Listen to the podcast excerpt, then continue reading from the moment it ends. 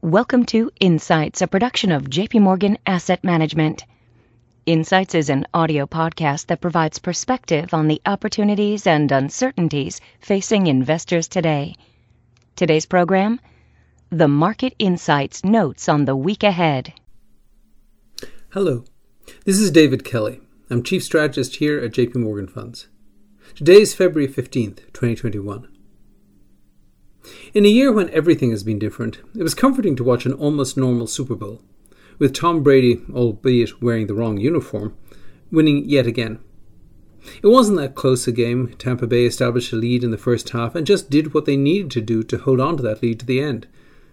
I don't know if their coach Bruce Arians actually delivered a halftime pep talk to his team, but if he did, it would likely have featured three points. One, we're ahead and you need to know that we're ahead for a reason. Two, in the second half, we are going to slow this game down. And three, we're going to play precision offense, precision defense, protect the football, and not give up the big play. In the middle of the first quarter of 2021, American investors could benefit from some similar advice. The average investor has seen significant gains in recent years, getting them closer to their financial goals, and these gains largely reflect better financial conditions. However, because of these gains, overall returns will be lower from here on out. That being said, it is more important than ever to overweight areas of markets that have more reasonable valuations, underweight sectors that look frothy, and maintain broad diversification to reduce the danger from the next shock to hit markets. However, before getting to these messages, it's worth reviewing where we are in recovering from both the pandemic and the economic chaos it unleashed. First, it's worth highlighting some positive news in the pandemic. To say that Americans are anxious to get vaccinated and return to their normal lives is obviously a gross understatement and any problems in the rollout of a vaccination program consequently gets a heavily negative press. However, as of today, over 70 million doses of vaccine have been delivered, with over 50 million doses administered. Adding those who have now received at least one dose of the vaccine to all of those who contracted the virus over the past year suggests that over 40% of Americans now likely have some immunity to COVID 19. The seven day moving average of administered doses is now above 1.6 million and climbing. In addition, the spread of the virus is dropping dramatically. In the last week, a daily average of 91,000 people tested positive for the virus, down 65% from a peak of almost 260,000 in early January. Moreover, this is not just due to less testing. While the number of daily tests is down 11% from early January, it's still over 1.5 million tests per day, and the seven day moving average of the test positivity rate has fallen from 13.6% in early January just 5.7% over the last week, a 58% decline. Also, very encouraging is the decline in hospitalizations from COVID 19, which have fallen from over 132,000 in early January to just 67,000 on Sunday. The decline in deaths is lagging these other variables, and there are still substantial risks from virus mutations. Nevertheless, the broad numbers in the pandemic suggest that community spread will be much lower over the spring and summer, and that by fall we should finally be able to get back to almost normal activity. In Washington, with the Trump impeachment trial now over, attention will turn to the Biden rescue plan. President Biden has indicated that he would be willing to sign a bill with a narrower group of people receiving $1,400 stimulus checks. In addition, the odds are now low that a minimum wage increase will make it into the final bill. Still, Speaker Pelosi has expressed confidence that the bill will be on the president's desk by March 14th.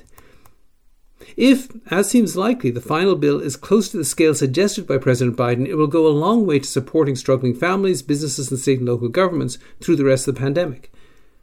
It also, by expanding funding for testing, tracing, and vaccine distribution, could help bring the pandemic to a faster and more definitive end. However, it should also provide a major boost to demand across the economy over the course of the year. Indeed, a combination of a receding pandemic and extra fiscal stimulus should lead to a very rapid acceleration in economic activity over the course of 2021. Data due out this week, and particularly numbers on retail sales and inventories, will help analysts tighten estimates for first quarter GDP. We think that growth should be slow but still marginally positive. However, starting in the second quarter of this year, assuming stimulus checks are distributed in late March or early April, growth should begin to take off with real GDP growth exceeding 7% year over year for four consecutive quarters. Even in a normal environment, this acceleration in economic activity could be expected to result in a surge in employment. However, as the economy reopens following the pandemic, the resulting job growth could be even faster. Since the most impacted sectors, including restaurants and the leisure, entertainment, retail, and personal services industries, are all very labour intensive. In addition, a sharp decline in immigration over the course of the pandemic has further reduced already anemic growth in the working age population. In combination, a surging demand for labour and limited supply should push the unemployment rate below 5% by the fourth quarter of this year and below 4% by the fourth quarter of 2022. A full recovery from the pandemic should also boost inflation. Part of this will just reflect a return to normal conditions and pricing in the travel, entertainment, and leisure industries. Part should reflect continued very tight inventories of manufactured goods, particularly given the likelihood of a synchronous global recovery from the pandemic. However, the most important unknown is the extent to which a rapid recovery, fueled by significant and broad fiscal stimulus, could boost inflation via temporary excess demand for labour, goods, and services. All told, it looks likely that year over year growth in both the headline and core consumption deflators will exceed 2% by the fourth quarter of this year. It's worth noting that this outcome would be substantially ahead of the Federal Reserve's expectations for economic recovery this year. In particular, at their December meeting, the median forecast of FOMC participants for the fourth quarter 2021 was year over year real GDP growth of 4.2%, year over year consumption deflation inflation of 1.8%, and an unemployment rate of 5%. Still, the Fed remains unapologetically dovish. In a speech to the Economic Club of New York last week, Fed Chairman Jay Powell argued for a patiently accommodative monetary policy. He also emphasized the benefit of very low unemployment in helping low earning workers. And interestingly, opined that had the pandemic not occurred, the labour market could have strengthened even further without causing a worrisome increase in inflation. The Fed has made it clear that they do not intend to raise short term interest rates until the economy has achieved maximum employment. Chairman Powell's remarks suggest that this may imply an even lower unemployment rate than 3.5% seen in February of 2020, before the pandemic hit. That being said, the Fed may be more willing to taper bond purchases if the economy is recovering more rapidly than they expect, and all of this suggests a steepening of the yield curve in the year ahead. While Americans will heartily welcome an end to the pandemic and a quick recovery to full employment, many investors feel nervous about markets going forward. This is understandable given the strength in recent returns, built on the back of falling interest rates and rising PE ratios. But in this context, it's important to recognize a few key points. First, while returns going forward are likely to be lower, many Americans are now much closer to meeting their financial goals. According to the Federal Reserve's Survey of Consumer Finances, the average net worth of American families rose from 4.6 times annual pre-tax income in 1989 to 7.0 times by 2019. And because of continued strong markets, we estimate that by early 2021, this ratio has now risen to roughly 7.5 times and 9.6 times for a household with a reference person aged 55 to 64.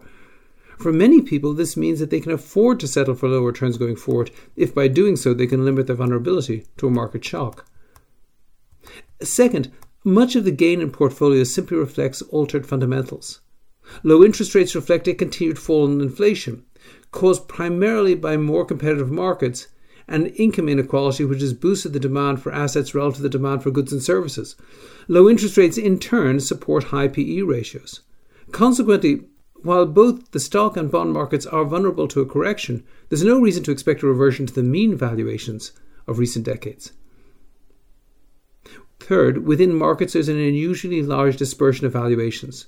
This suggests an opportunity within portfolios to actively overweight beaten down sectors and actively underweight areas that remain frothy.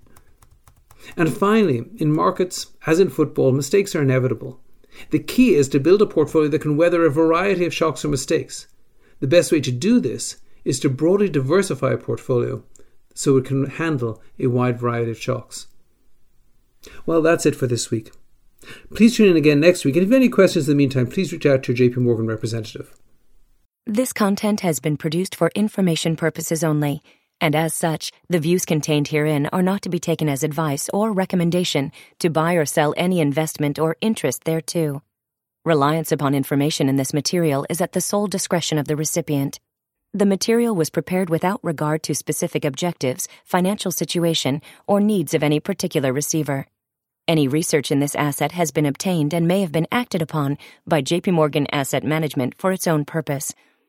The results of such research are being made available as additional information and do not necessarily reflect the views of JP Morgan Asset Management.